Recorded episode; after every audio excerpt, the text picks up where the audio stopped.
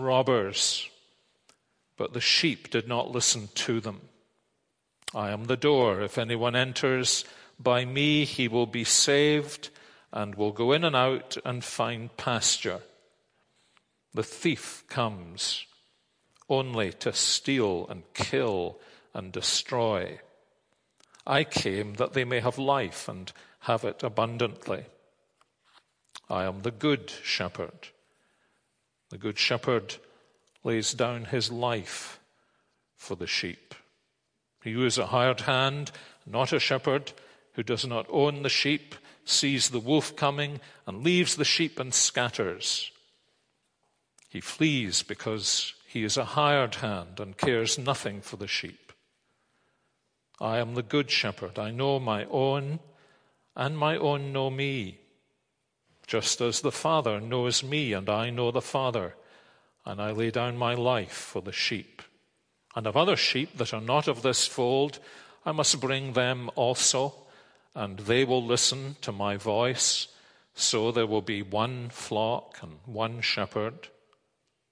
For this reason, the Father loves me, because I lay down my life that I may take it up again. No one takes it from me, but I lay it down of my own accord. I have authority to lay it down, and I have authority to take it up again.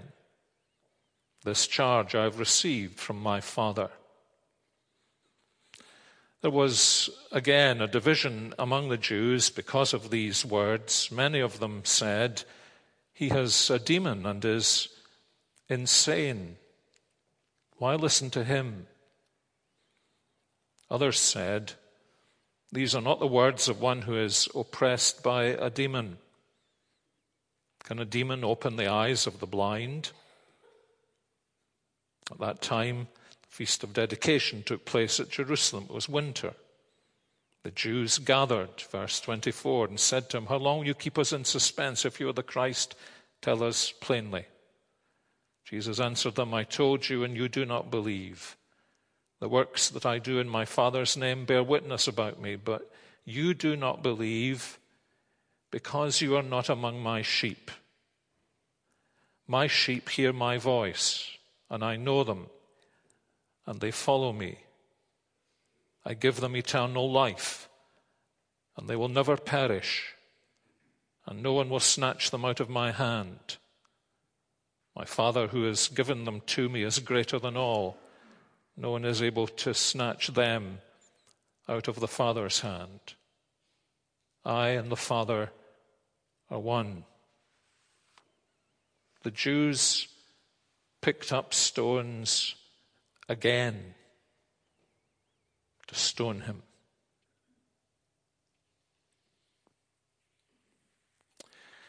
Last Sunday after the uh, morning service, not relevant to the message during the service, our minister, uh, David Robertson, asked me a question about John Milton. I think he said a few weeks ago that he had bought a new copy of Paradise Lost. And thinking about this passage this morning, it uh, triggered memories of being in secondary school, preparing for what we old people used to call the Highers and reading the poetry of John Milton.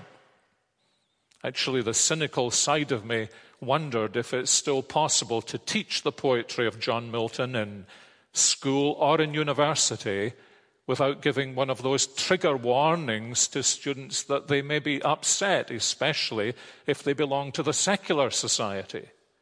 Because in order to understand this poetry, you're going to need to understand a ton of the message of the Bible because Milton's poetry, this isn't a lecture on Milton, but Milton's poetry, just in case you didn't know, is saturated with Bible references. And one of his most purple passages uh, is intensely relevant to this passage of Scripture.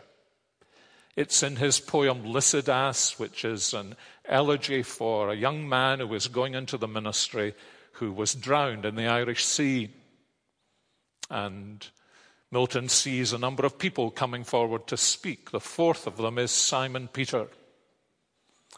And Simon Peter regrets the death of this young man who had such promise for gospel ministry in the light of the false shepherds that people had in Milton's time, 1637.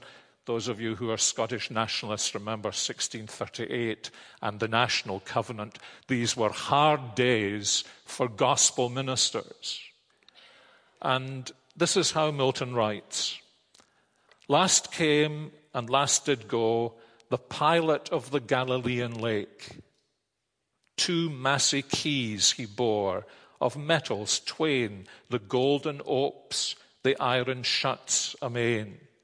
He shook his mitred locks and stern bespake, How well could I have spared for thee, young swain, enough of such as for their belly's sake creep and intrude and climb into the fold. Of others' care they little reckoning make, then how to scramble at the shearer's feast and shove away the worthy bidden guest.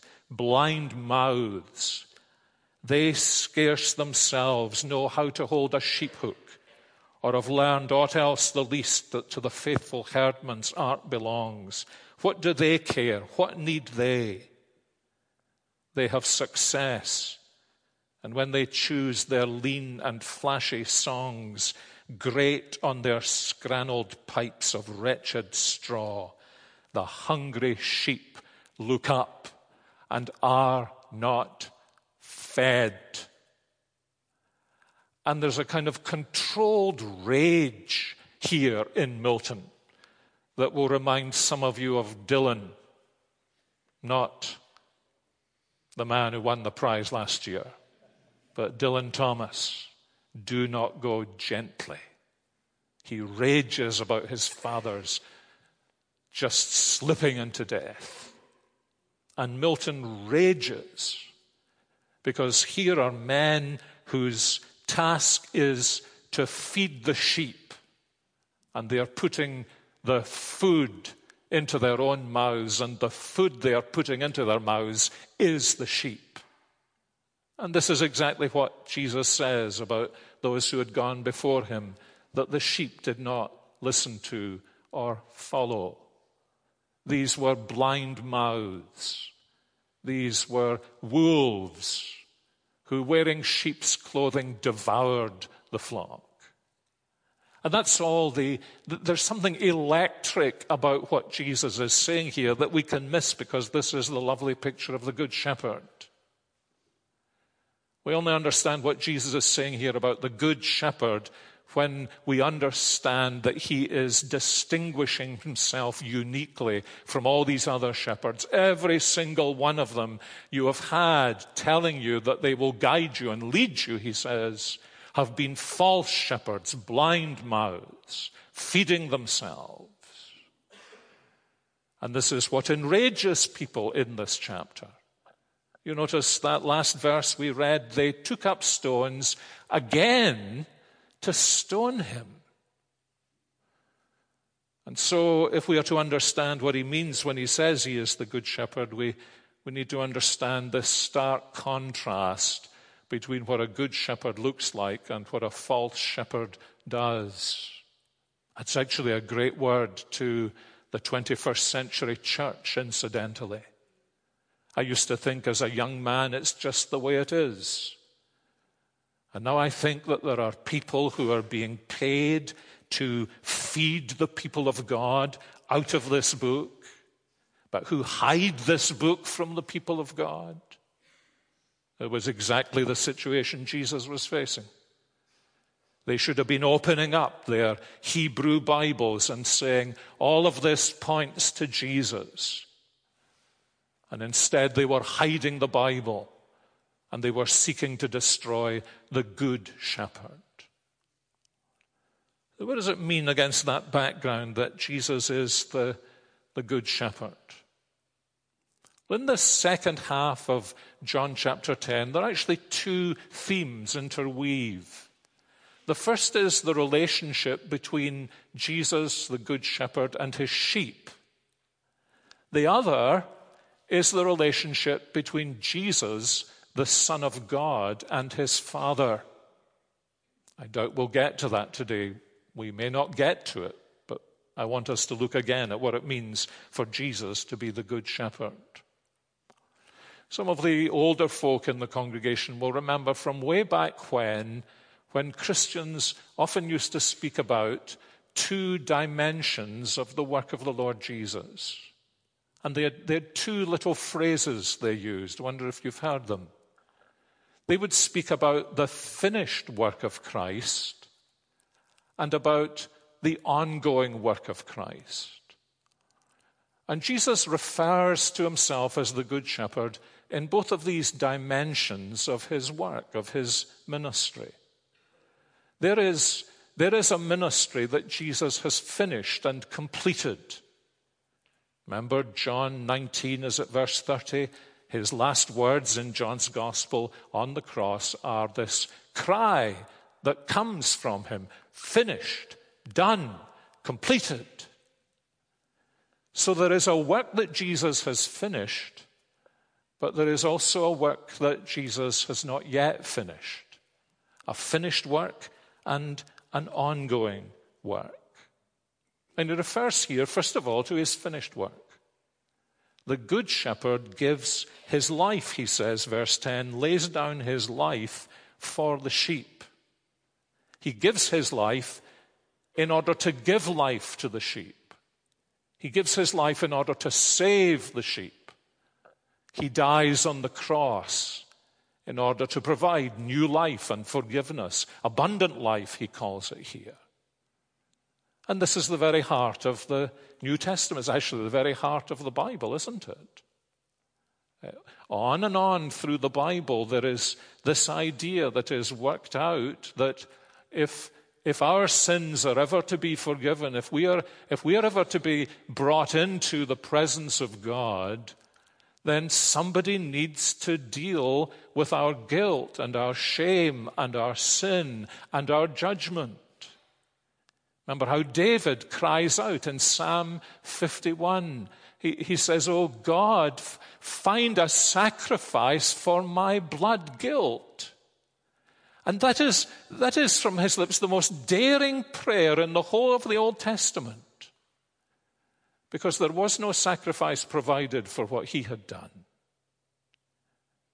And it's as though he's crying out to God to say, Oh God, find someone else who can take my place, who can be a sacrifice.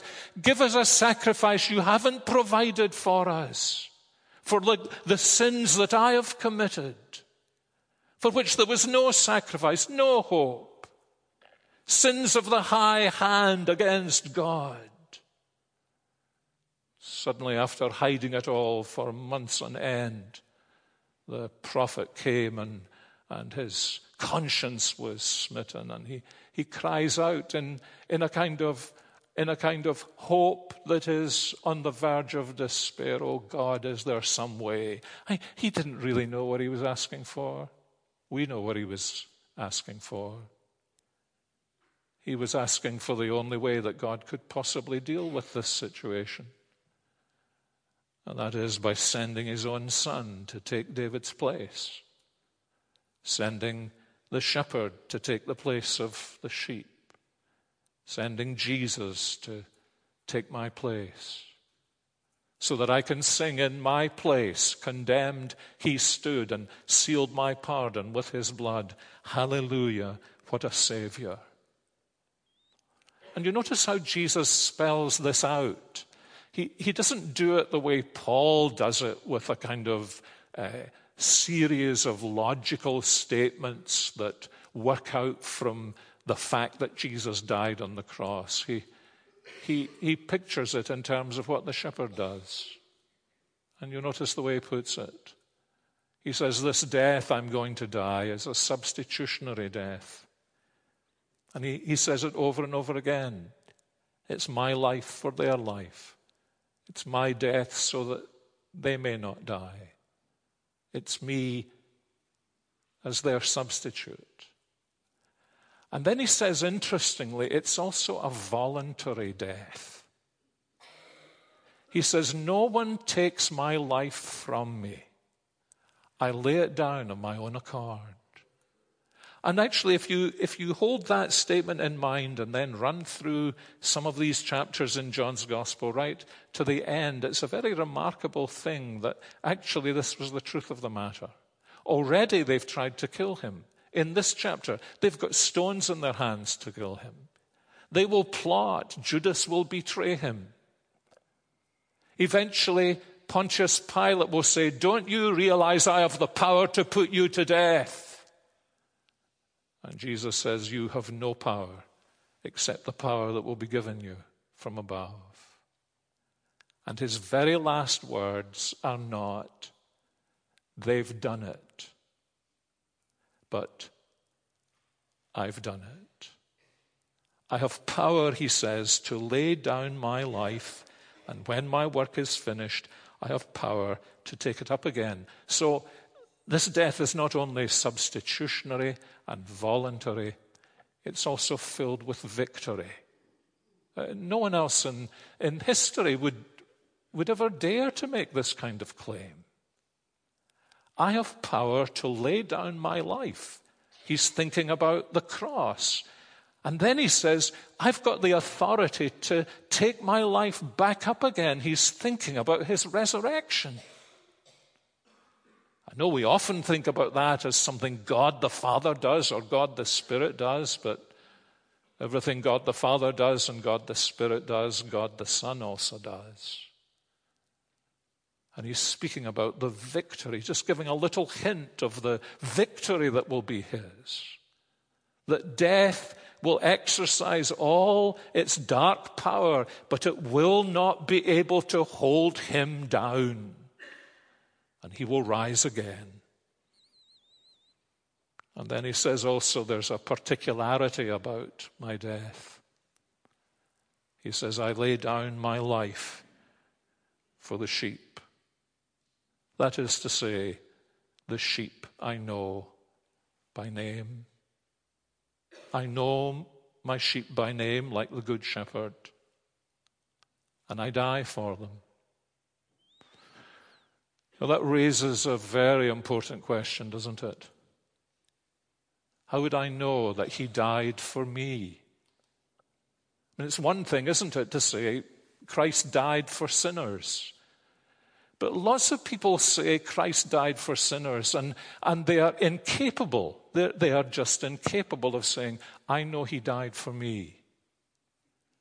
They could never bring themselves to say in faith, like the Apostle Paul, the Son of God loved me and gave himself for me. They could never fill their own name in there.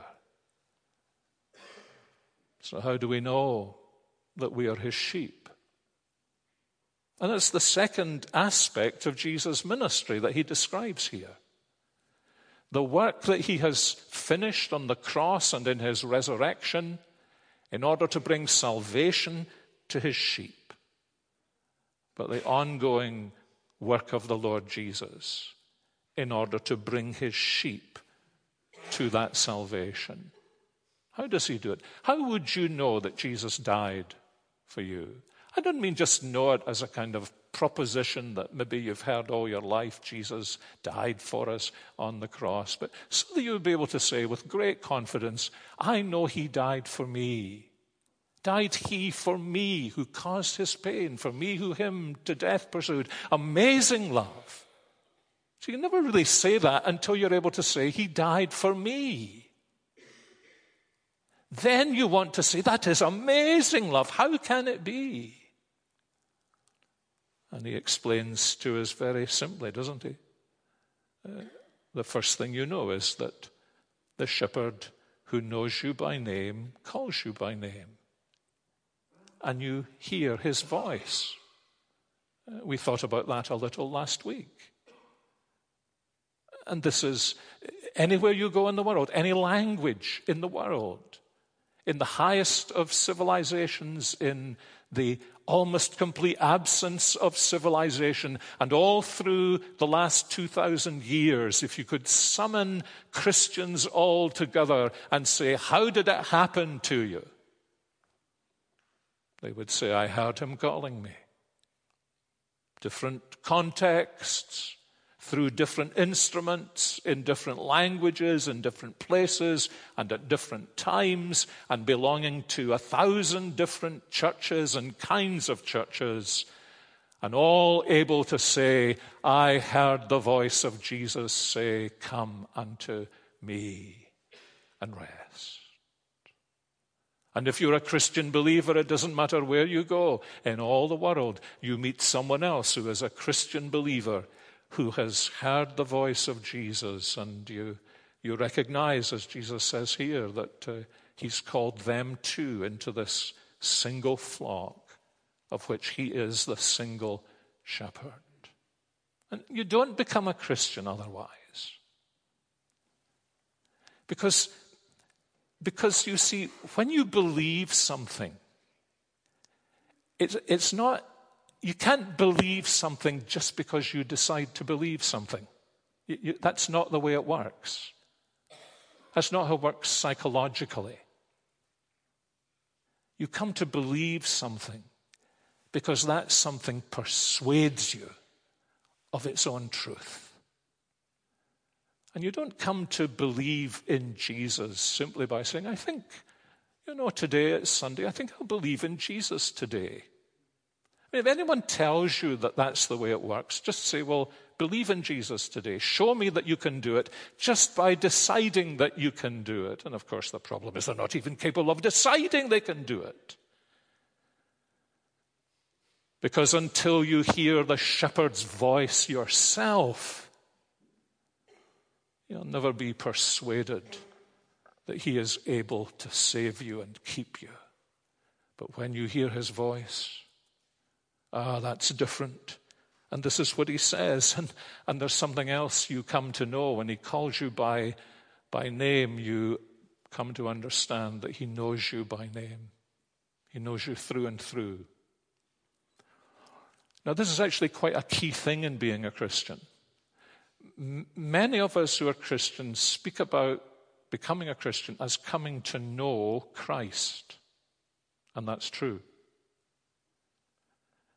But what's clear in this passage, it's clear if you remember at the end of the Sermon on the Mount, and it's clear in what Paul says in Galatians chapter 4, that you can only come to know him in a context in which you know he has come to know you. Remember what Jesus says on the last day, there will be many people who say, Lord, I knew you and I did all these things in your wonderful name. And he will say, I'm Depart from me. I never knew you. I never knew you. So his sheep know that he knows them. I mean, think for a minute about the reporter's questions. At least they used to be the reporter's questions. You know, who, why, what, where, and how and think about your own life in relationship to the Lord Jesus. He knows who you are. He knows where you are. Even if you've been under this strange delusion you can hide from Him, He knows exactly where you are. And He knows what you are. Nobody else knows that. Your nearest and dearest don't know that. Your mother probably knew it best. But even she didn't know what you really are, who you really are, where you really are, and why you're like that. There are some of you, I'm sure, in a, in a congregation this size, there must be some people who think nobody understands why I am the way I am. Nobody knows my story. But He knows your story. He knows not only what you are, but why you are what you are. And this is the one who's saying, I lay down my life for such sheep. I call them to faith. I know their names. I know who you are. And then here is this staggering thing he adds, knowing who we are, where we are, what we are, why we are what we are. Having died for us on the cross, he promises that he will keep us by his grace. Chapter 10, uh, in verses 28 and 29, he says, Verse 27 My sheep hear my voice. I know them. They follow me. I give them eternal life, and they will never perish. So that's not just, I give them eternal life so they are not perishing. That's, I give them eternal life, and they will never perish. How can you be sure about that? Well, he goes on to explain. He doesn't want us to be in any doubt. He says, No one will snatch them out of my hand. And my Father, who has given them to me, who is greater than all, and no one is able to snatch them out of my Father's hand. Think of it, held in the hand of Jesus Christ. And he's saying, No one can ever take you out of my hand. And then he says, Plus, no one can ever take you out of my Father's hand. It's not that you are no longer perishing, it's that you'll never, ever, ever perish.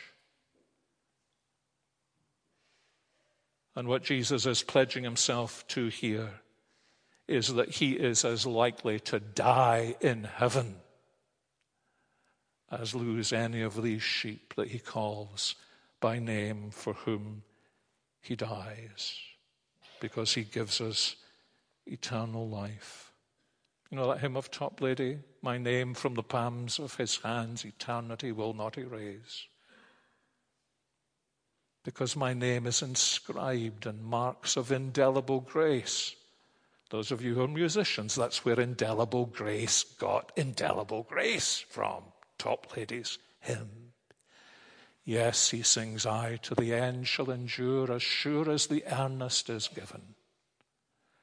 More happy and they surely are more happy, but not more secure, the glorified spirits in heaven. Are you a new Christian and wondering how long it's going to last? Or a frail Christian and wonder if you keep going? You'll not find any reassurance in here. And so look to his nail pierced hands that wrap themselves around you and then to the mighty hands of his Father, his outstretched arms embracing you.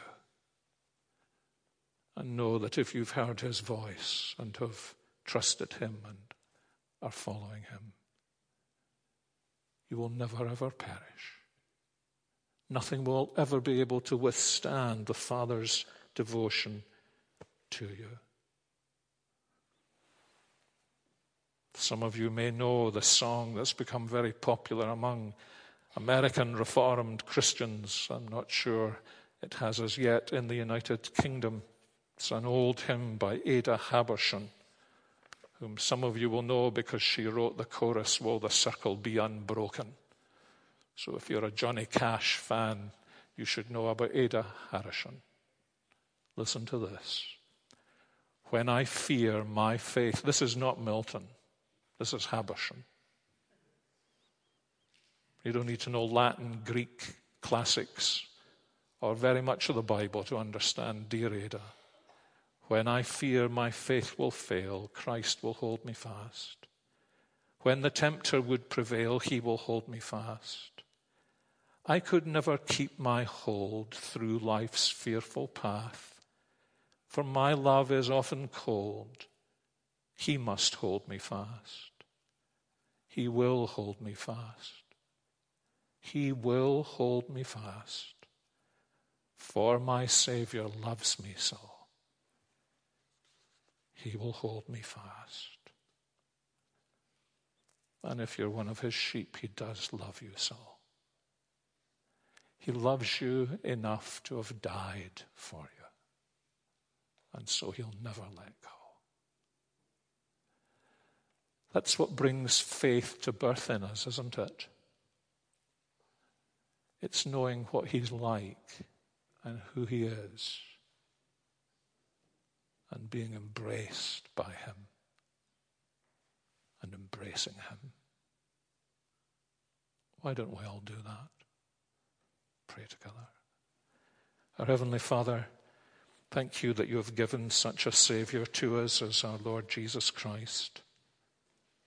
Thank you for the simplicity with which he spoke. Thank you for the courage with which he spoke against those false shepherds of his time, and for the assurance with which he was able to point men and women and young people to himself and say, Come to me because I am the good shepherd. And for the way he proved himself to be the good shepherd by laying down his life for the sheep. And for how he proved that he could save us by taking up his life again and rising to be our risen Savior and Lord and friend. And yes, shepherd too. Oh, awaken faith within us, we pray, if it has never been awakened before. Strengthen faith in us that we may grasp him who grasps us. And give to us all, we pray, for we are all frail and in need, no matter what we appear to one another. Oh, we pray that since you have given us, Heavenly Father, to your Son as his sheep, and since he has died for us, that we will have a deep assurance that nothing will ever be able to separate us from your love in Jesus Christ. We pray this in his name.